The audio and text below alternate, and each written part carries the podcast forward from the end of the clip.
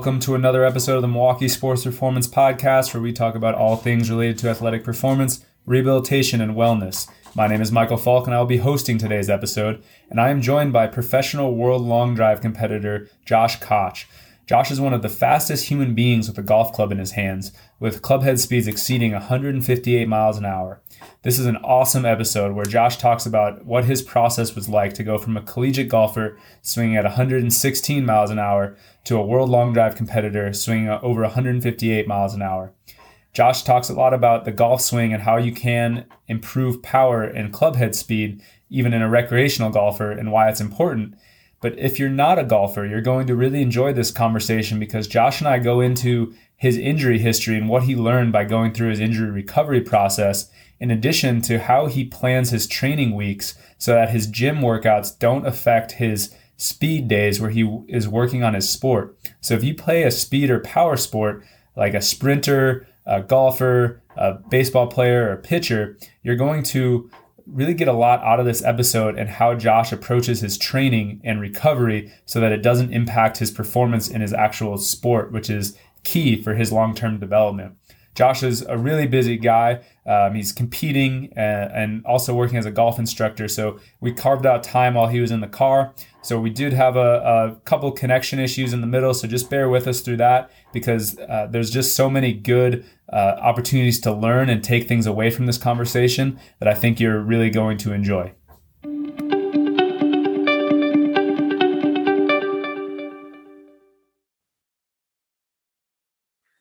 Welcome to another episode of the Milwaukee Sports Performance Podcast. My name is Michael Falk, and today I am joined by Josh Koch, a world long drive competitor and one of the fastest human beings with a golf club in his hands. Josh also is a uh, instructor and splits his time between Florida and the Oconomowoc area. Um, so I'm really excited to talk to you about uh, driving distance today, Josh. Yeah, happy to be here. Thanks for having me. Yeah, awesome. So I like to always start with every guest just a little bit of background. Um, kind of share a little bit about your golf journey and then ultimately how you ended up getting into uh, World Long Drive. Yeah, it's been a been an interesting one for sure. Uh, so I grew up in a golf the Medicus. So you guys might have uh, seen the dual hinge club a while back. So that was my father's thing. Um, and so fortunately, uh, kind of grew up in the golf industry. Um, always had aspirations of playing on the PGA Tour. Went to college, played college golf, got out, and then started to begin my journey of trying to make it professionally. And I started to realize real quickly that where I was at, where I needed to get to, there was a gap. Um, in particular, I was having some issues driving the ball, uh, and so accumulating all this new knowledge started getting really fast. So um, and more love at speed with a more fortunate I did. You know, I was uh, because um, you know, if I gave up on one side of the spectrum, I think we room for, you know, misinterpretation of what they're actually doing.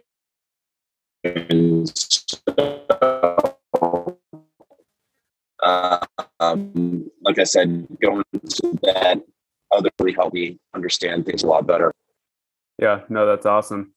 Um, if people have never watched a World Long Drive event, could you describe what the competition is like? Yeah, so it's uh, it, the the competition is getting really good now. You're you're seeing a lot of fast guys come out of the woodwork. Um, you know, it's a very adrenaline packed, um, high octane. I don't know if that's the right word, um, but you know, it's it's basically a way to just uh, unleash all of your adrenaline. Um, you know, and um, you you need to uh, because uh, it helps you actually swing faster. So uh, yeah, a lot of adrenaline. Um, pretty much just going as hard as you can. Yeah, I uh, I watched my first couple um, online last year, and it's uh, it's pretty entertaining. Uh, just watching everyone get out there and and uh, swing out of their shoes and and try to hammer golf balls 400 plus yards. Yeah, yeah, and the interesting thing about it too is, um, you know, when you get into competition, you actually start to swing faster in competition um, because you do have that adrenaline. And, you know, a lot of times um, you'll get your fastest club head speeds uh, in competitions or hitting exhibitions where where you do have that extra boost.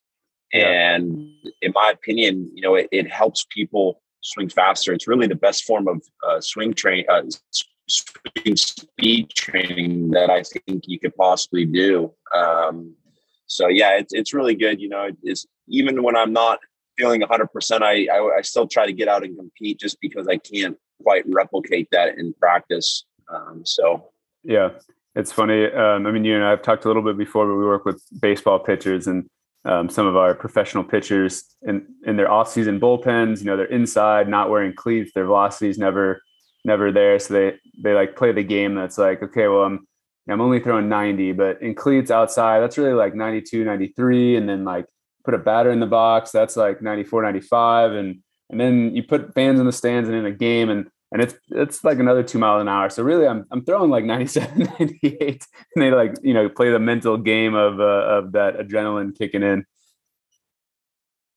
Yeah, yeah, no, same thing. I mean, it's it's it's always interesting um, to to watch even club speeds fluctuate, right? Um, because I, you know, like for example, if my my PR on a track TrackMan's 157 miles an hour club speed, you know, but I don't do that day in and day out, right? It, um, there are times where you know I'm swinging faster. There are times when swinging slower. You know, indoors, uh, definitely two to three miles an hour slower.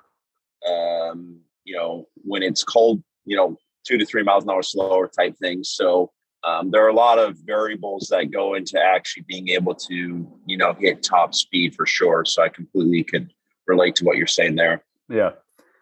So in addition to being a competitor, I also know um, that you're an instructor. I know you're driving over to to do some teaching right now. Um, so what are um, some of the biggest differences between like what some people would just say like you know quote unquote like playing golf swing like they're going to go out play golf um, still want to hit it far um, but you know accuracy does matter a little bit more than um, like a swing in a full out long drive competition? Are there some big changes that that you make or or you'll make with with players? Yeah, you know, it's it's interesting because I think there's there's a perception out there that you know a shorter, more contrived golf swing, um, you know, helps you hit it straighter. And when I was trying to play professionally, that was kind of the route I was trying to go, and I hit it more crooked than ever. Um, and what I started to realize is, you know, when you start to shorten things up, tighten things up too much, it could uh, potentially affect your sequencing, right? How you're winding up, where your pressure is, um, you know, what order you're able to fire your body in, in the downswing, all, you know, all those things. And so when I started getting into long drive, all those things, I, I started understanding those things a lot better. And when I started to realize that, in my opinion, you, you want a play swing and a long drive swing to be pretty close to the same thing. Okay. So, from a sequencing standpoint, right? The difference is um, the level of dynamics. So, when we're looking at a long driver, you'll see a lot of them moving their feet, creating momentum before they actually take the club back. And ultimately, what that does is that allows them to move the object faster, right? Um, you know, in the long drive world, I always tell people we want to operate at 100% dynamics. When we're playing golf, we have to operate anywhere from 1 to 5% dynamics. So it's a, it's it's not as much movement, but key emphasis on at least 1% of movement because the movement is what allows us to at least get our sequencing correct, right? It allows our pressure to shift in the right order. It allows us to maximize range of motion um, it allows us to get forward earlier, and then obviously that helps us with rotation. So it's really important. I think that you know people, like I said, understanding that there's a sequence to it. If you want to hit it harder, you ramp it up more. You want to hit it not as hard, you ramp it up a little less, but make sure the sequencing is the same. And then I, you know, ultimately that's what helped me started playing better golf um, uh, you know, on the course as well. So, yeah, no, I think that's uh, that's really interesting. I mean, I think there's there's more um, there's more similarities than differences, even though you know they look they look different if you're just watching them. But um, when you really start breaking them down, um, you know, there there's still one efficient way to transfer energy from the ground up to the golf club. Right. Correct. Um, so when you're working with a player, you know, I'm sure you're similar to me. I've yet to meet a golfer that wants to hit it shorter. Um, everyone's typically looking to generate more speed um, and more power. What are some some things that you see with players that are um, kind of low hanging fruit to help them add some speed to their swing? Yeah, you know, the big one is I'd say the the order um, to which they're starting to swing. So um, a lot of times you'll see players start the club back first and then gradually shift to their trail side. And what you see the fastest players doing is instead of starting the club back first, they're actually using their body to move to the right first and then letting the club follow. follow. And this allows them to create more momentum, which ultimately you can create more speed from that. Um, and it's very comparable to a baseball swing, right? So uh, uh, the first thing a batter is doing and you can correct me on any of this if I'm incorrect in, in saying this because you're the expert. But you know, the first thing a player does in baseball is they'll or a batter will shift their weight to their trail side right mm-hmm. before mm-hmm. the bat starts to go back. Um, and that's kind of what we're trying to do in the, the full swing, was we're trying to replicate that order. Um, it would look pretty awkward if you saw a batter at home plate move the bat back first and then shift that is, you know, because golf is a stationary sport, the ball is not moving. Um, it's harder to replicate that reactive state that uh, we would see a baseball player have. We would pretty much any one sided sport application that has uh, rotation in one direction. Yeah. No, I think um, I, I completely agree. And, um, you know, I've gone through some of the Titleist stuff and, and, uh, just as people continue to study more and more, you know, we see so many similarities to that kinematic sequencing and and where pressure goes. And yeah, the sports skill is dramatically different. Um, but there's a reason that most pitchers are are pretty good golfers. There's a reason that most you know baseball hitters are have a have a reasonably good uh, um, golf swing, and, and that's why we encourage so many players to play multiple sports growing up because there's a lot of a lot of similarities um, just between how you transfer force and energy and and shift pressure and can control your body in those ways. Yeah i think that's that's super important. I look back i think, you know i probably specialized a little too early um, you know in golf. I think um, you know like you said um, if you have a kid who's playing golf and playing baseball um, you know, it's almost like the baseball will help prevent a kid from getting too static. You know what I mean? As as they grow up, because they're always in motion, they're always in movement, they're patterning kind of that that stepping sequence. So I think um, you know once once a someone starts to specialize, if they don't have a really good understanding of what they need to do, it could potentially head in the wrong direction for sure. And then that's where obviously a lot of injuries can happen because now you're not loading the body, you know, as advantageously as possible. So yeah, absolutely. So, what are some uh, some mistakes that that people make when they're trying to um, chase speed gains? I mean, you'll you'll see this in recreational golfers, or uh, last couple of years, um, you know, you've heard guys like McIlroy or um, people come out and say like, "Oh, I was trying to trying to chase speed, and it really screwed up my game," or whatever the case may be obviously you have the other side of of it with most players where they're chasing speed and and playing better, hitting it farther and and scoring better. So um, when people kind of chase speed in the wrong way, what types of things mistakes do you see them make? Yeah, so I, I think at the end of the day, you, you have to understand and have control over what's actually powering the golf club. So um, we have an 80 20 rollover at hitbombs.com. And basically, when we look at the overall speed equation, we attribute 80% of that to proper sequencing, proper powering of the club. Um, and I don't know if the 80% mark is correct. It might be 70, it might be 75. I don't know. We're just using a number to kind of show what we're talking about. But the point is, you're going to get more speed gains just from understanding how to sequence your body correctly, because now you can obviously create more energy um, to the end of the club.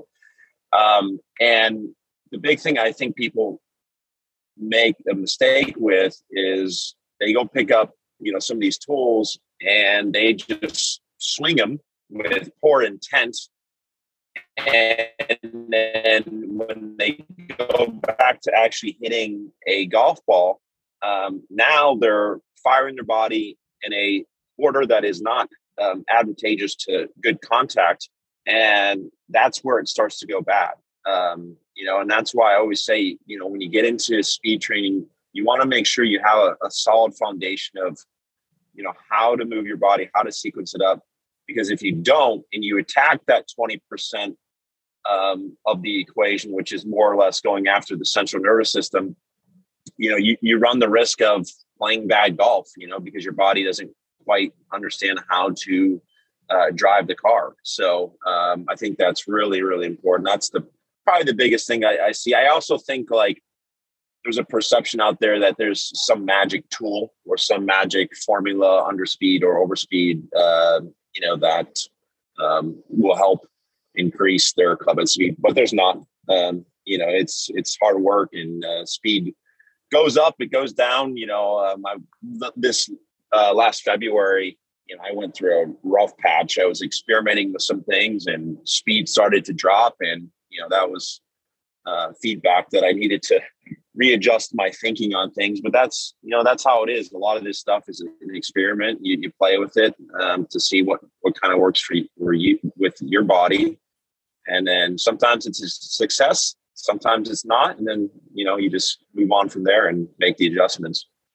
Yeah, I think that's a really good lesson just for for any sport is uh, you know the the power of feedback. There's no there's no one recipe, and every player is different. Each cue is different. Cues might resonate differently with different people, but if you're tracking what you're doing over time and willing to adjust with the results, then you can kind of you know make an educated guess, try it. Okay, that worked. I'm going to keep doing it. That didn't work. I'm going to abandon that and go try this other thing. And I think that's the uh, the recipe for long term progress.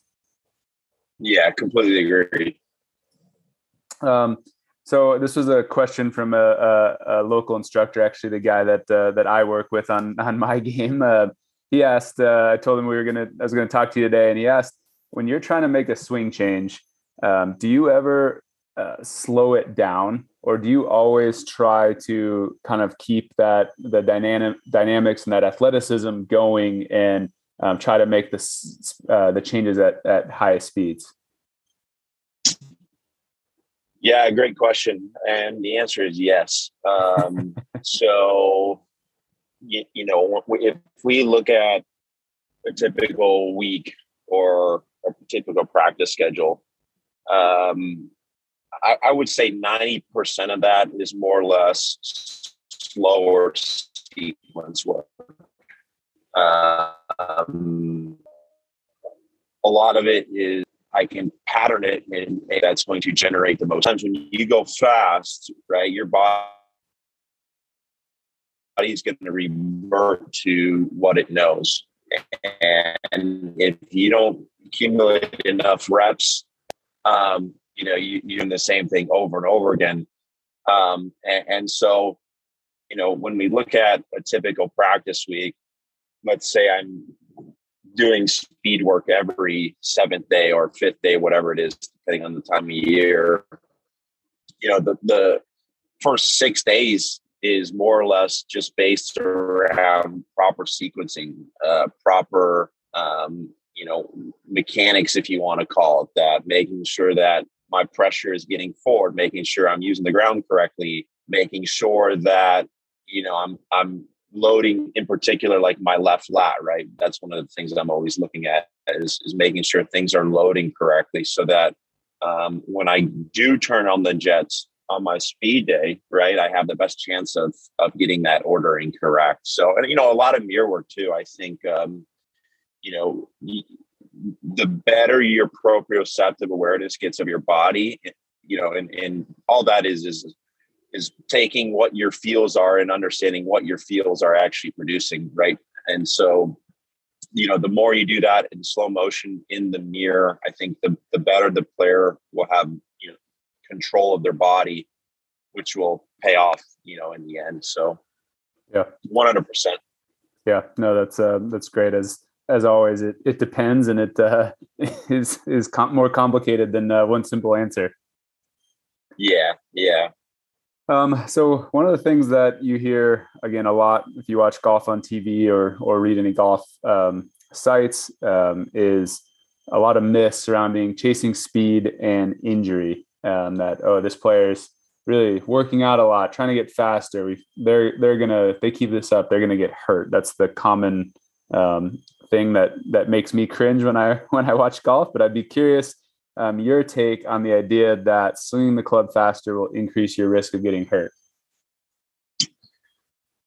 Yeah, it's an interesting one. I think um, you know, I think it depends how you do it, right? I think um, if it's very calculated, it's it's more or less, um, like I said, understanding how to get your body moving more optimally first, and then going after your nervous system second you know, I think you you mitigate that risk. Look, the reality is there's a risk to anything. You know, I I got in the car this morning and there's a risk I could get in a car accident, God forbid. Um, you know what I mean? So, um, you know, at, at the end of the day, I don't think our bodies were designed to play sports, right? But um, you can do the best job of mitigating um, you know any risk of injury by doing your due, due, due, diligence making sure that you're on a decent program you know having good practitioners like yourself um, getting you on a straight program getting you on a flexibility program doing all the little things that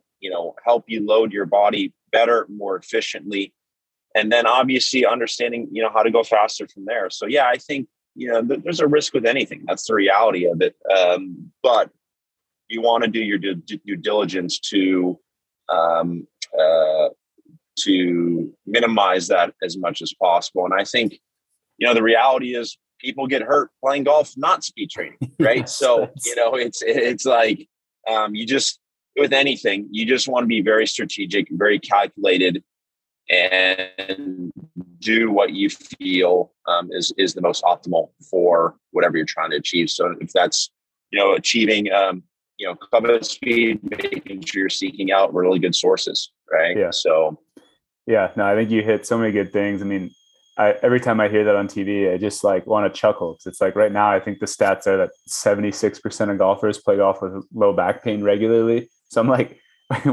if you just play golf in general, you've already got like a 75% chance of having back pain. So, uh, is, is are we sure speed training's really, really at fault here? And, um, you know, golfers don't right. have great don't have great lifestyle habits. They're not, you know, they're typically in the uh, in the bar after their round having cocktails and and up late and up early and um, you know so there's so many other low hanging fruit that you could do that could decrease your injury risk just with no regards to uh, to speed training that yeah that one always makes me makes me laugh a little bit and and high performance and, and injury risk they they go together it's like um, you know i saw somebody in the baseball world the other day that uh, that um, had a, a, social media thing that was like, if you inc- chase increased fastball velocity, yes, it does theoretically increase the risk of injuring your arm. But if you don't chase fastball velocity, you risk the rest of your career because you're not going to play baseball anymore.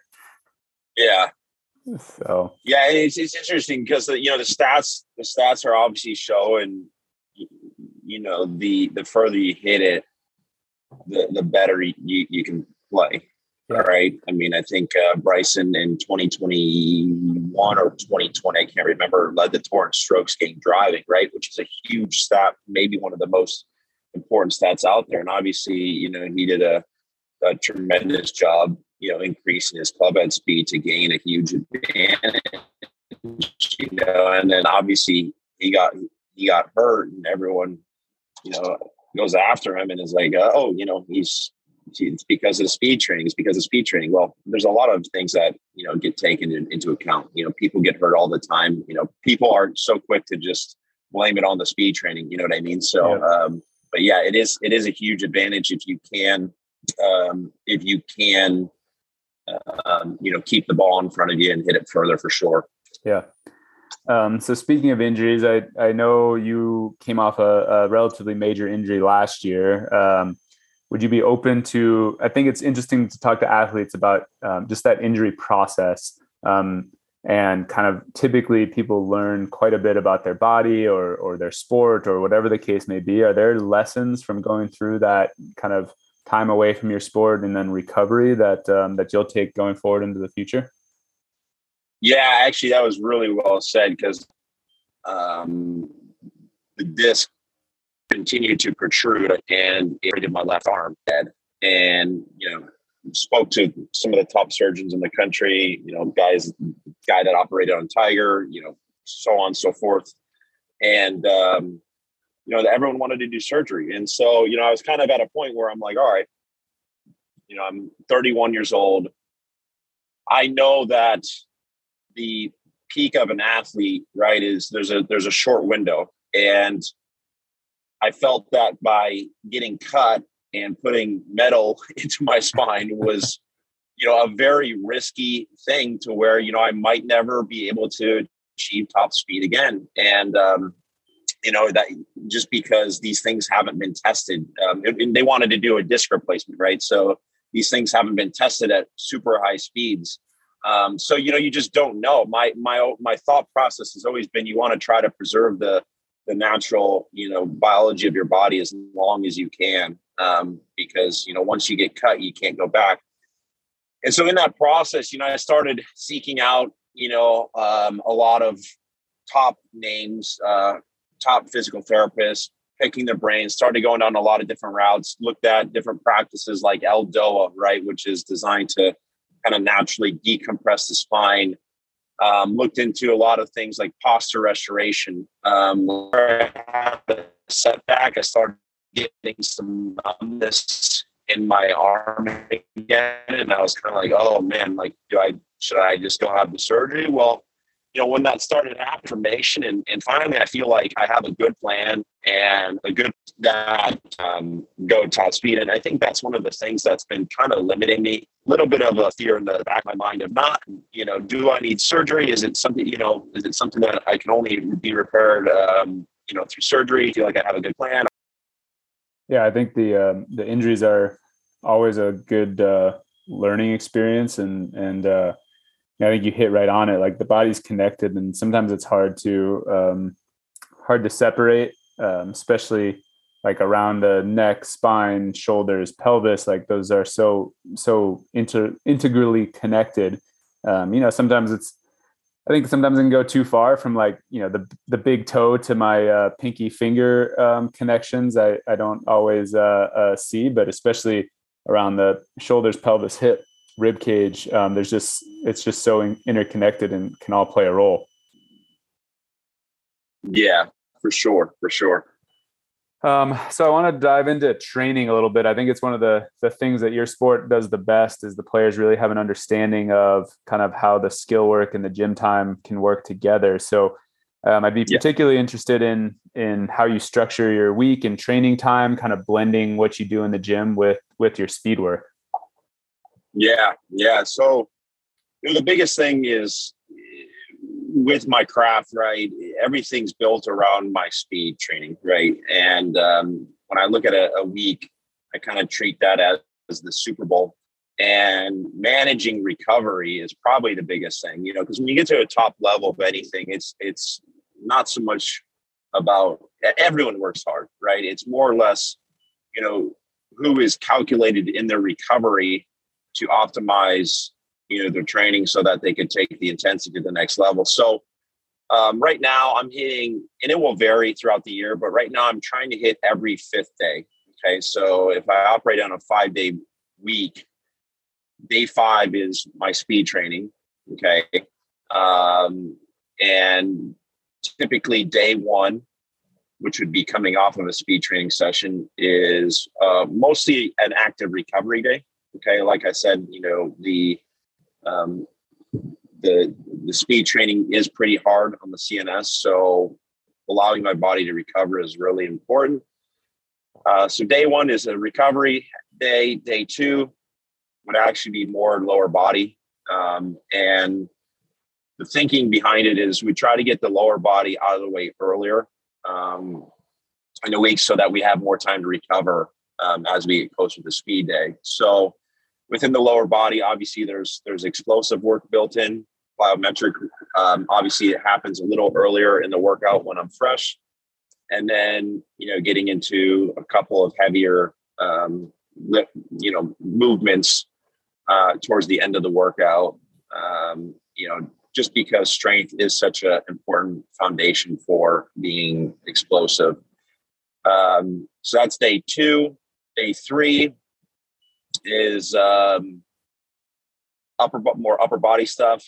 So you'll see some med ball throws in there happen earlier, and um, I also on day three will hit baseballs. Um, believe it or not. So um, this is something that I found to be really good, uh, especially hitting baseballs on my left side, uh, my opposite side. And and there's a lot of theories out there. TPI talks about, I think they call it the big bang theory or something. I'm not sure. I, you might have to check that out if that's correct or not. But basically, Dr. Greg Rose says, you know, if, if your body is only going to go as fast as it can decelerate. So um, if you're not training the opposite side of your body or the deceleration side of your body, you know, you're you're leaving some on the table. Like I said, that's just what he says. I don't know the accuracy of it, um, but from my experience of um, training the opposite side of my body, I started to get faster. Um, and I a lot of times I'll do that in the form of hitting baseballs or actually uh, hitting slap shots. So both of those are two things that I'll, I'll use and, and play around with. Um, actually, two of the greatest long drivers ever to walk this earth, Jamie Sadlowski and Jason Zuback, were both left-handed hockey players. And you know, if you think about kind of the end range of a slap shot, that lead lat getting um, lengthened for a left-handed hockey player, um, it's really important to being able to create separation from a right-handed standpoint, and that's why I think you know I think one of those I think that's played a role in them being very good at golf. So that was something I started experimenting with.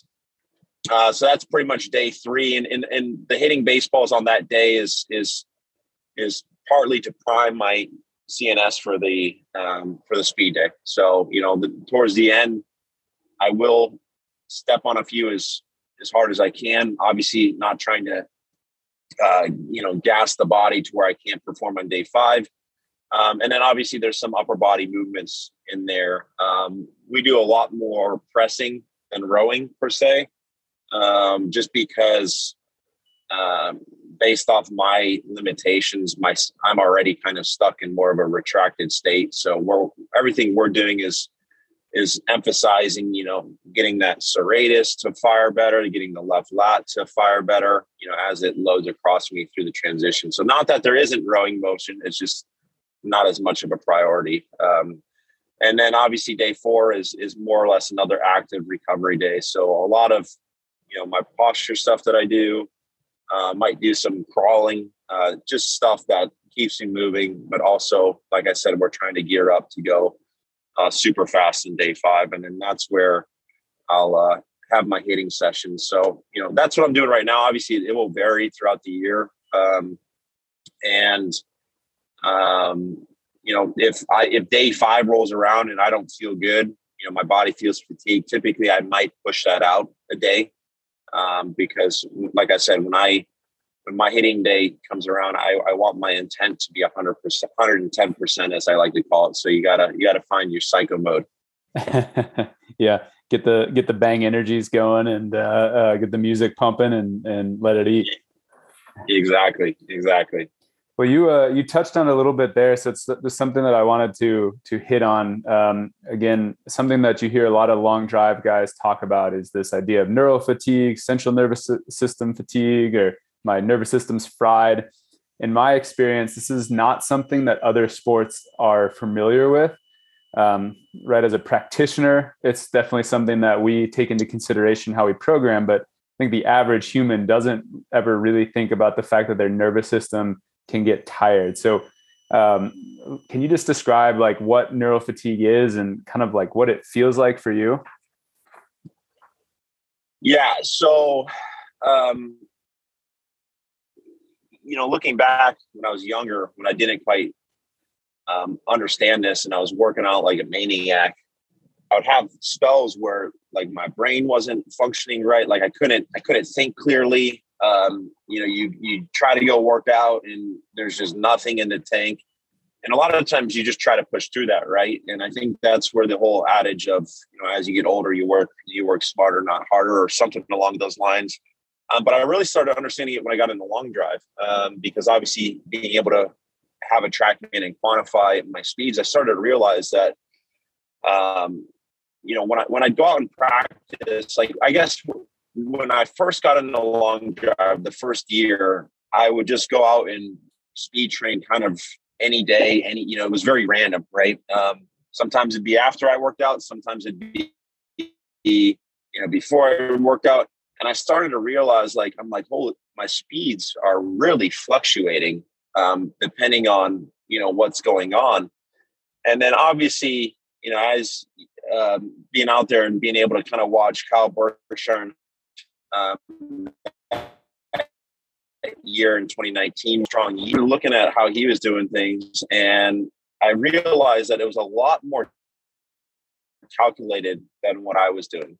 And um, so then it kind of led me down the route of, you know, looking at, you know, how a lot of pictures and um, track uh, people are getting their bodies to peak and starting thing, and you gotta you gotta understand it to take advantage of it because the biggest thing that I found is doing a speed session at 70% is basically wasted time. Like you you might yes. as well have a a sequencing day there uh, because if if all you're doing is incorporating you know or or reinforcing 70 or 80 percent speed that's what you're going to get um, and you'll actually end up getting slower um, it's it's the days where you can take it to that new benchmark that 110 percent level that you start to break through and see new gains and um, someone who does this really well is Justin James. Um, you know, he's he's very calculated about when he goes hard.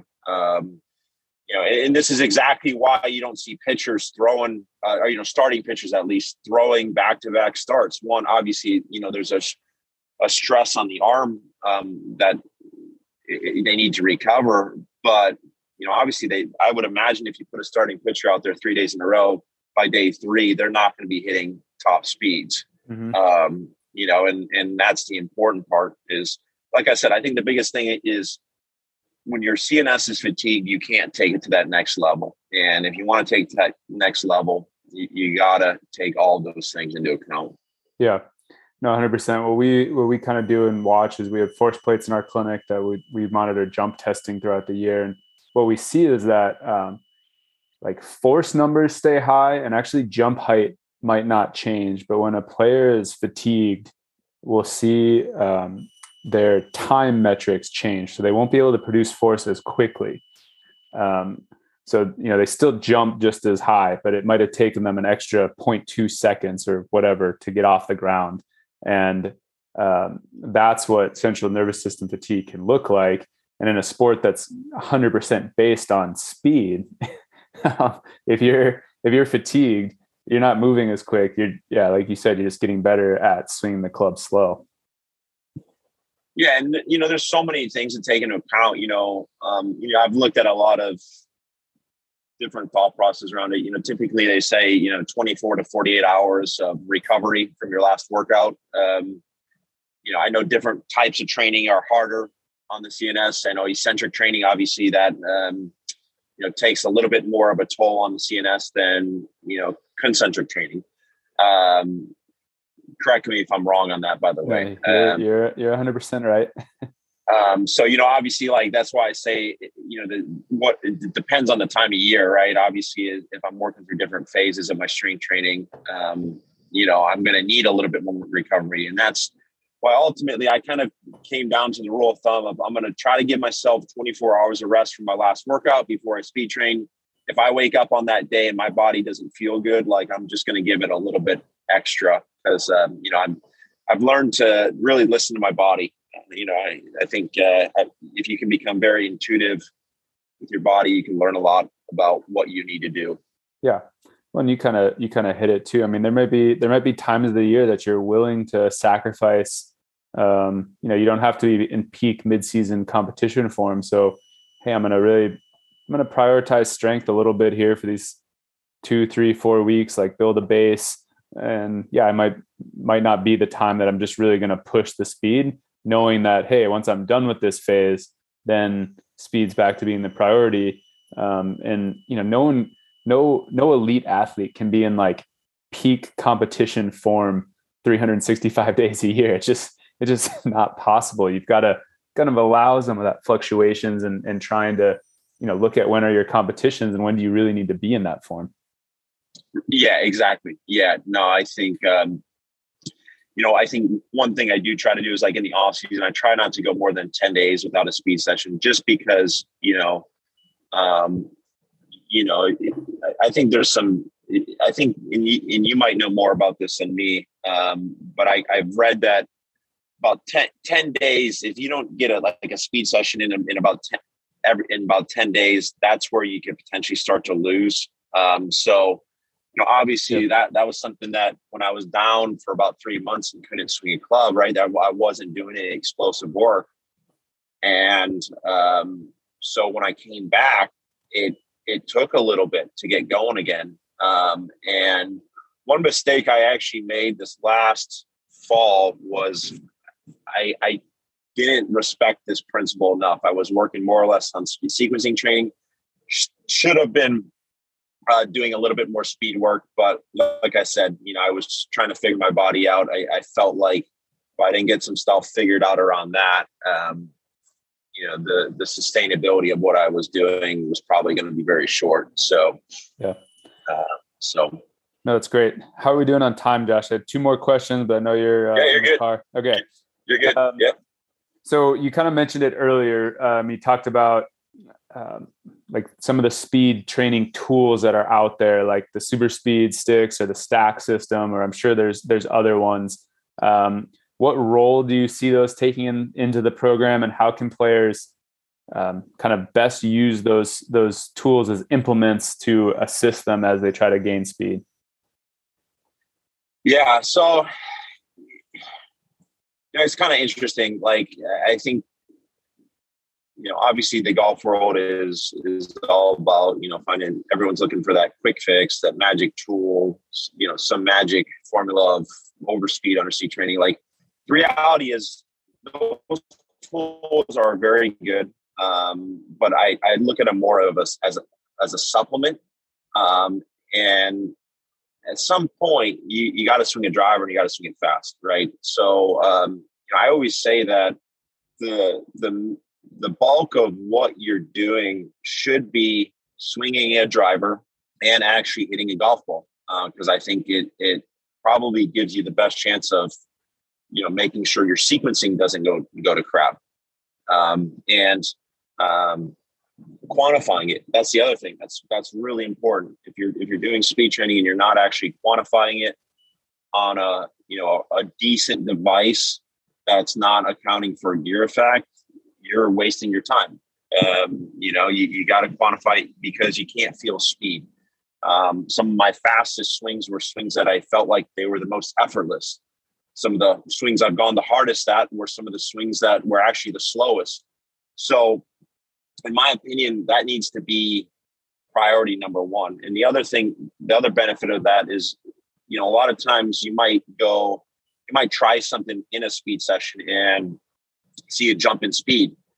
And if you can replicate that for you know a couple of balls, then there's a good chance that you're you're moving more efficiently. Um, so then you know I treat the overspeed underspeed stuff more as like a, more of a primer. So if I was going to do that, I'd probably do it on like my day three, so a couple days prior to actually going fast.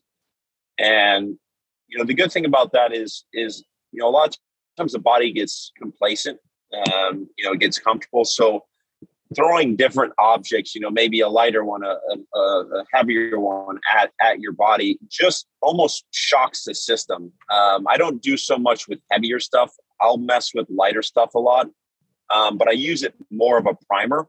Yeah. And when I'm when I'm using stuff like that, a lot of times I'll try to hit something like a, a um, like a head cover or something, just so that it it slows the the stick down as I come through impact because obviously at our speeds, you know, swinging a lighter object, that club's coming through so hard that you know we actually run a risk of getting hurt. And anytime your body senses that, it's almost like if you were standing on ice, like your body puts its its defense mode on, and then in the end you go slower because of that. So, um, you know, like I said, I use it more as more of a supplement than the bulk of what I'm doing. I think that you know um, yeah. all these tools are very good, but they don't replace actually hitting drivers hard. Um, you know, it, it's like a it's like a, a, sprinter doing drills and then never running fast, right? It doesn't really it doesn't make sense. Yeah, I I uh, I agree, and I think that it's it's interesting because we use them with some clients, and I, I think the golf world still it's just such a um, trying to think of the right way to say it. You have you have such a variety of people, right? And um, if we have a client that's like younger and really serious about getting faster, it's like, well, priority needs to be the golf course and then the gym. And I don't know how much extra we, we're talking about this nervous system fatigue and recovery. It's like if we're really getting after it in the gym and working on your golf game, how much extra time is there for three days a week with uh, i mean it's a lot of swings when you start adding it up um, and can we actually recover from that or are we just going to be fatigued and get slower? Um, now the flip side is if we've got an older player that has no real interest in getting into the gym but just wants something that they can do three days a week at home uh, um, to try to get a little bit faster then that's where like okay you know it's we'll use something like some of those programs because it kind of for them that, that like is their workout because they're not going to go to the gym and squat or or do different presses or or whatnot um, and so that's kind of how how we've done it um, a little bit.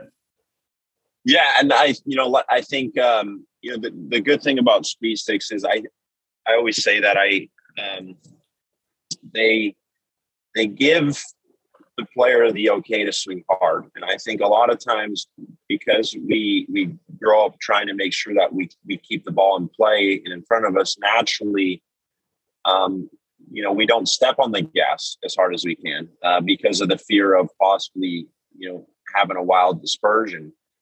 Uh, especially when I see some of my competitive players go play tournaments, naturally they go play tournaments, they come back and they're slower. Well, there's probably, you know, naturally, I think as people play a tournament, they, or play on the course, they kind of shy away from their max speed. So, you know, being able to give them a tool and say, hey, there's no repercussions of you know hitting this ball out of play. You can go as hard as you want is a great thing. Um, you know, from a young age, I was always taught to hit it very hard. I think that's um, you know, I have two young girls now, and if they decide to go down the golfing route, I would have them do the same thing. I think it's one of the best um, advices um, a piece of advice you can give a young kid from a speed standpoint, um, because it, it, teaches them to almost swing with a level of aggression, right? That um, a lot of times is harder to find as we age, um, and and that's that's um, you know, like I said, the speed sticks are sometimes that permission for people to actually you know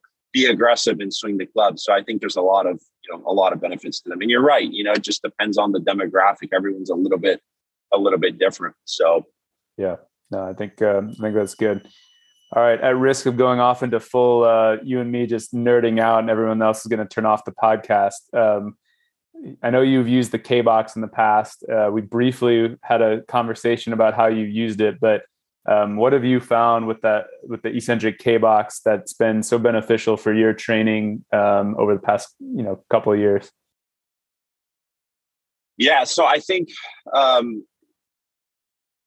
you know the first thing is I, am always cautious about there, there. There are a couple things I'm always cautious about when I'm training. One is I don't want to. I don't like loading my spine up. Okay, so that's the first thing.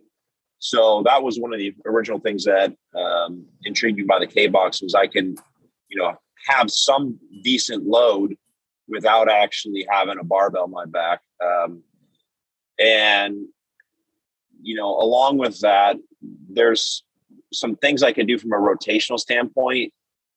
For example, like with the belt on and a lunge, like a, a rotational lunge, that mm-hmm. would be very hard to load if I was doing that, you know, with a dumbbell. It would require me to hold a lot of weight, which, you know, at some point that's probably going to give out before my legs. So I, you know, I like, um, you know, I think eccentric training too is very hard or tedious. You know, it, it's, it takes a long time, you know, focusing on the negative and this is a great tool that helps kind of expedite that process. So, um, yeah, I, I, I, think very highly of the K box. Yeah, no, we've, uh, you know, we're still we we've had it for I don't know three years now, and we're still playing around with the best ways to use it. But I think similar things to to you that we've enjoyed, and when you look at the force velocity curve, um, you know the highest forces you can produce are on the high speed eccentric training, and so even with like even if we do heavy negatives with people, um, they're moving really slow. And then when you get into a speed sport like pitching or or long drive, um, you know the highest forces are on the the negative but at the highest speeds um, when you're decelerating. And so that's what we've been trying to find the best ways to implement to try to kind of it's easy to easier to speed people up on the force velocity curve. You know you can try to go faster. You can make the implements lighter. You can assist their movements whatever the case may be.